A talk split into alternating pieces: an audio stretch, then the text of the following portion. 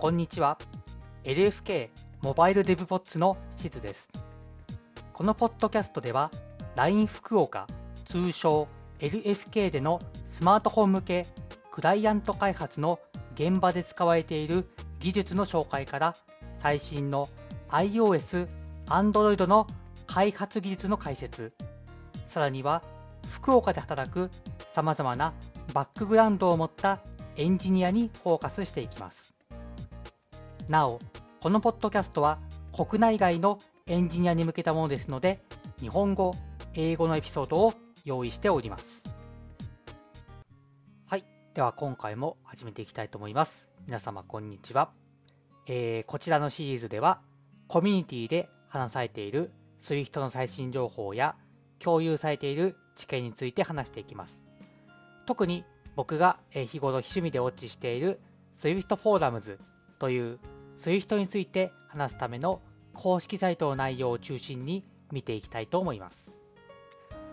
また、話している内容はすべて GitHub に詳細を記載しておりますので、もしご興味があればそちらもご参照ください。今回は Swift コンカレンシーのタスクのイニシャライザとセルフの関係について話していきたいと思います。この話題は結構いろんなところで上がっていまして、少し挙動が分かりづらいところがあるので、まこの機会に復習というか、一旦整理をしてみたいなと思います、してみたいなと思ったので、今回のテーマとしています。はい、ではまずタスクのイニシャライザの定義を見ていきたいと思います。まずタスクのイニシャライザなんですが、こちら2つの引数を取りまして、1つがタスクの優先順位を決める priority と、もう1つが@Sendable で async なクロージャーを引数に取ります。で、これはエラーをスローする場合とスローしない場合の2つが用意されています。また、これは escaping クロージャーとなっていまして、このクロージャーを引数に取る関数の実行が終わった後も、後にこのクロージャーが実行される可能性があるということを示しています。まあ、あの、 async の、あの、 async なので、まあ、そうかなというふうに思います。で、もう一つ属性として、アットディスカーダブルリザルトがついていますので、戻り値を使わなくても大丈夫です。これは、えっと、戻り値を取得する必要がないタスクを実行したい場合などは、特に戻り値を使わずに、そのままタスクのイニシャライザーを定義して、中が実行されます。逆にキャンセルしたい場合は、戻り値を活用して、キャンセルメソッドを呼び出すことができます。ちょっとあのイニシャライザーでインスタンスを生成するのに、この result を無視するっていうのはちょっと不思議な気がしますが、まあ、使い方を見れば、まあ、そういうもんだなって、もんなんだなっていうふうに感じます。第一引数の priority は、タスクの優先順位、実行の優先順位に影響を与えるもので、えー、基本的には優先順位の高いものから、えー、実行されるようにスケジューリングされていきます。ただし、プラットフォームや実際に実行するエグゼキュータの実装次第で、これが必ずしも成り立つというわけではありません。今回、詳細は割愛させていただきますが、えー、GitHub の方にはもう少し詳しく書いていますので、もしよろしければそちらをご参照ください。で、ここまでは Apple のドキュメントに載っていますが、実際に実装を見てみると、もう少しいろいろな属性がついていますので、そちらについて紹介したいと思います。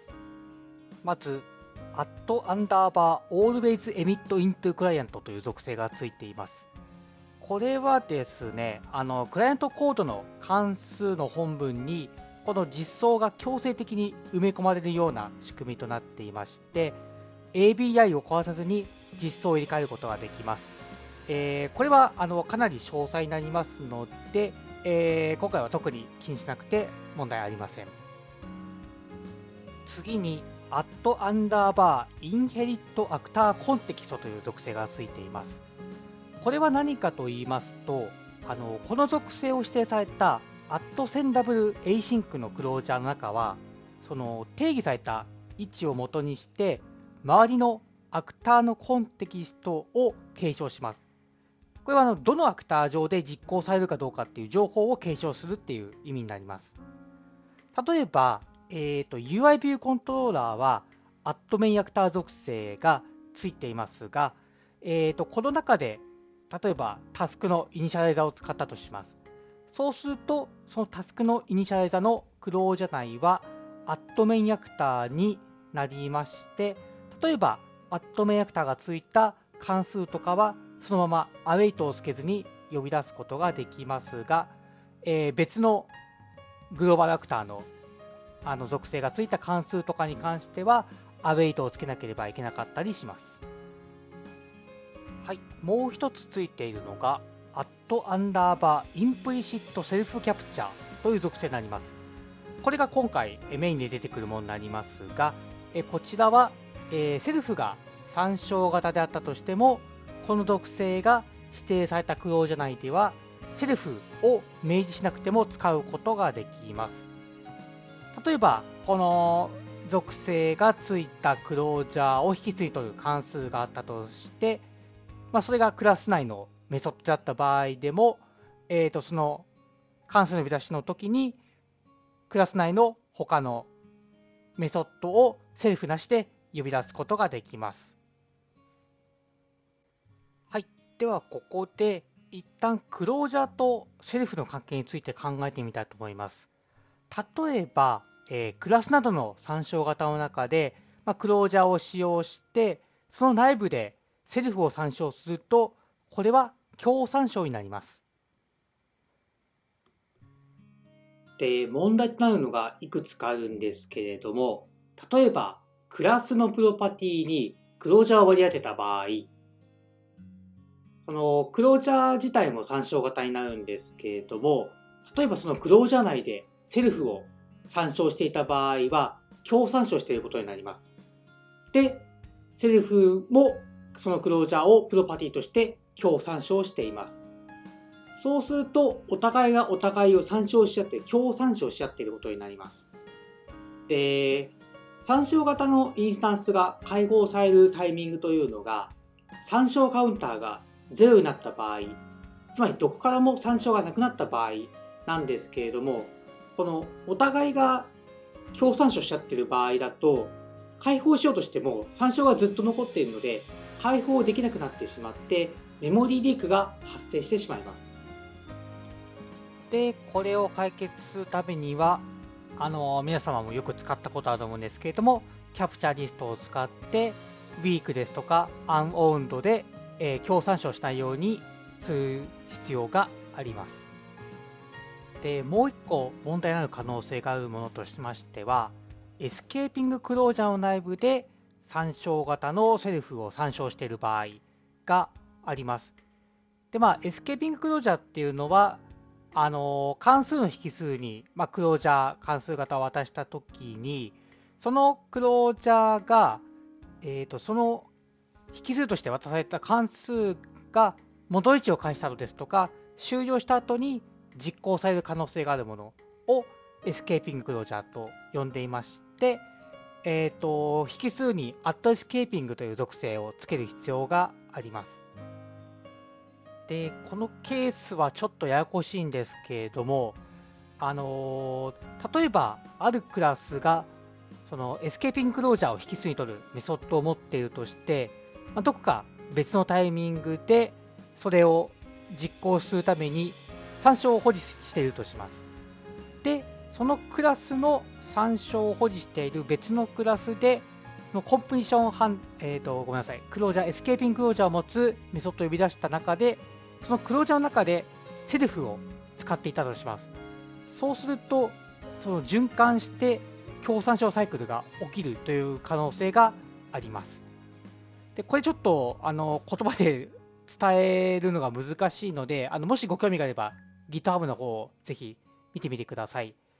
で、これのサイクルを解消する方法としては、その参照しているクロージャーをにニルを設定して参照を消すという方法があります。こういったリスクがあるため、えー、参照型でえ参照型をクローじゃないで使う場合には、セルフを明示するというようなルールがあります。次に、メモリーリークは発生しないんですけれども、実装次第では問題になるケースもあります。例えば、えーと、セルフはあのクロージャーが解放されるまでは、えー、解放されないので、クロージャー内ですごい重い処理をしていた場合とかがあるとします。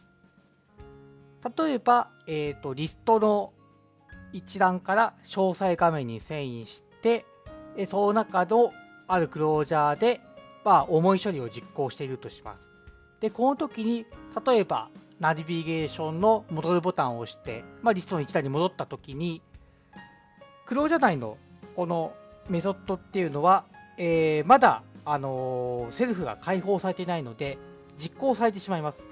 そうすると、不必要にあの重い処理が発生したりですとか、もしかしたらそのデータベースとかのなんか保存処理とかしていたら、予期せぬ副作用とかが発生している可能性がありまして、こういったケースも、まあ、そのインスタンスの開放遅延というふうに言われているんですけれども、まあ、いくつか問題のあるケースがあるので注意が必要です。で、これを解決するには、あの、皆様多分よく使っていると思うんですけれども、キャプチャーリストを使って、例えばウィーク使ったりですとか、まあ、アンオウンド使って、その共産症を防ぐようにしたりですとか、開放遅延のケースに関しても、例えばウィーク使って、2ルだった場合はメソッドを実行しないですとか、あのガードを使って最初にセルフの存在をチェックしていなかったら何もしないとか、そういった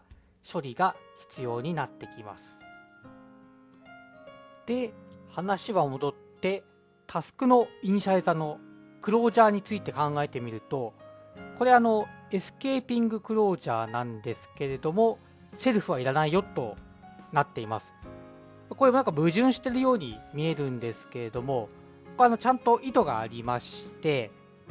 そのタスクのクロージャー内部って実行が開始されると、ま、即座に全部実行されるために、その参照が外に漏れることがないんですね。なのでメモリーリークのリスクが必要ないため、そのセルフを使ってメモリーリークのリスクあるっていうことを、まあ、注意喚起する必要はないということで、セルフは必要ないというふうになっています。とは言いつつも、さっき話したインスタンスの開放遅延という問題に関しては、これのタスクも同じように起こりまして、例えば内部で、まあ、セルフのメソッドを呼んだとすると、例えばそれがあのリストの一覧から詳細画面に移って、そこで、まあなんか処理をタスクの中で実行ししてるな途中で、まあ、あの戻るボタンでリストに戻ると、そのタスクの中の処理は実行され続けるというような現象が起きます。で、ここがちょっと難しいところで、じゃあ、キャプチャリストでウィークセーフ使って、まあ、ガードであのセリフの存在を確認すればいいのかっていう感じに思うかもしれないんですけれども、実はこれ、あの効果がない場合がありまして、というのはあのタスクの中で、そのセリフのなんかメソッドとかを呼び出す前に、アウェイとしていた場合を考えてみます。この場合って、あの Swift コンカレンシーの仕組み上、このアウェイトから帰ってきた後にも必要なものの参照は、あの内部で保持しているため、セリフの参照も残ることになるので、これあの、いくらガードしても参照残ってメソッドは呼ばれてしまいます。じゃあどうすればいいのかということなんですけれども、これあの、はキャプチャーで例えば weak self を使って、それをあのガードして optional binding をしないで、セルフ、クエスチョンのままで使うと、その self の、まあ、クラス型の参照になって、で、そのメソッドを呼び出す時点ではもう nil になっているので、メソッドが呼ばれないというような、ちょっとトリッキーに感じるような方法で、あの、解決することができます。ただし、今話したのは、そのセルフの中のメソッドに限った話であって、別にセルフじゃないメソッドに関しては、結局処理が継続してしまいます。そこで必要なのが、キャンセルの処理です。で、これはあのタスクアットディスカーダブルリザルトがついているので、あの特に戻り値気にしなくていいっていう話を最初の方でしたんですけれども、まあ、これ、そのタスクのインスタンスの参照を保持して、でそのタスクのキャンセルメソッドを呼び出すことで処理をキャンセルすることができます。で、ここでも注意することがありまして、これ SWIFT コンカレンシの特徴なんですけれども、SWIFT コンカレンシはあの協調キャンセルと呼ばれる仕組みとなっていまして、一度実行された、あの、タスクに関しては、キャンセルしても強制的にキャンセルされるっていうことはなくて、えーと、キャンセルのチェックをする必要があります。あの中にはあのスリープメソッドとかはあの内部でチェックをしてくれて、もしキャンセルされていた場合は、キャンセレーションエラーを投げるというようなあのものになっているので、そういった場合は、あのキャンセルキャンセレーションエラーのハンドリングをすれば問題ありません。で、キャンセルをチェックする方法としては、例えば、え、タスクのチェックキャンセレーションメソッドを呼ぶと、もしキャンセルされてされていた場合は、キャンセレーションエラーがスローされますし、あと、えっ、ー、と、is cancelled property をチェックすると、キャンセルしていた場合は、true が返ってくるので、その後に自分の処理を追加することができます。もう一つ、タスクに関連して注意したい点がありまして、例えば、では、 view controller の中で、 notification からの通知を受け取る処理があるとします。で、これあの、Async Await のあの Async Stream とか、あの Async シーケンスと呼ばれるものを使うと、 for loop で非同期の処理を受け取って、その結果を処理あの使って処理をすることができるっていうことができるんですけれども、例えばじゃあ view controller の viewDidLoad の中でタスクのイニシャライザーを使ってその notification の通知を受け取るっていうような処理を書いたとします。で、これですと、この Notification の通知って、あの永遠に待ち続けることができまして、内部でその ViewController のメソッドを使っていると、その ViewController の self への参照がずっと続くことになりますので、これは実質メモリーリークが発生していることになります。なので、これを避けるためには、例えばそのタスクのインスタンスを保持しておいて、View will disappear とかで画面からあの離れるときにキャンセル処理をしてあげるといったことが必要になってきます。で、これは例を GitHub に載せていますので、もしよろしければそちらもあの見てみてください。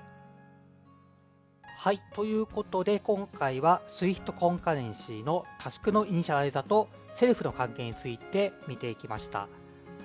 まあ、 self のキャプチャーに関しては、あの completion handler ベースの頃から、まあ、あのずっと立ち向かっている問題だと思うんですけれども、これあの Async Await の時でも、まあ、特にあの sync の処理と Async をブリッジするときに特にタスクを使うことが多いと思うので、その時にやっぱり注意が必要だなということで、まあ、今回復習も兼ねて見ていきました。で、まあすごい今回は簡単な例で紹介したんですけれども、多分まだまだ複雑な例とか、多分足りてないところとかもあると思いますので、まあそこら辺も引き続き、あのー、僕の方でも見ていきながらあのやっていきたいなと思っています。はい。では今回は以上となります。皆様ありがとうございました。LINE 福岡では、モバイルエンジニアが様々な話題に対して調査や議論、そして開発現場での使い方などを日々模索しています。次回以降もまた日々の議論から生まれた話題や LFK について紹介していく予定なのでよろしくお願いします。もしエピソードに関するご感想、話してほしいトピックなどありましたら、ハッシュタグ、シャープ、すべて大文字で、LFK アンダーバー DEVPODS、LFK アンダーバー DEVPODS でツイートいただけると幸いです。また、LINE 福岡では、エンジニアの採用を国内外問わず積極的に行っています。もし興味があれば一度カジュアル面談などで社員との交流ができればと思います。本日はご視聴ありがとうございました。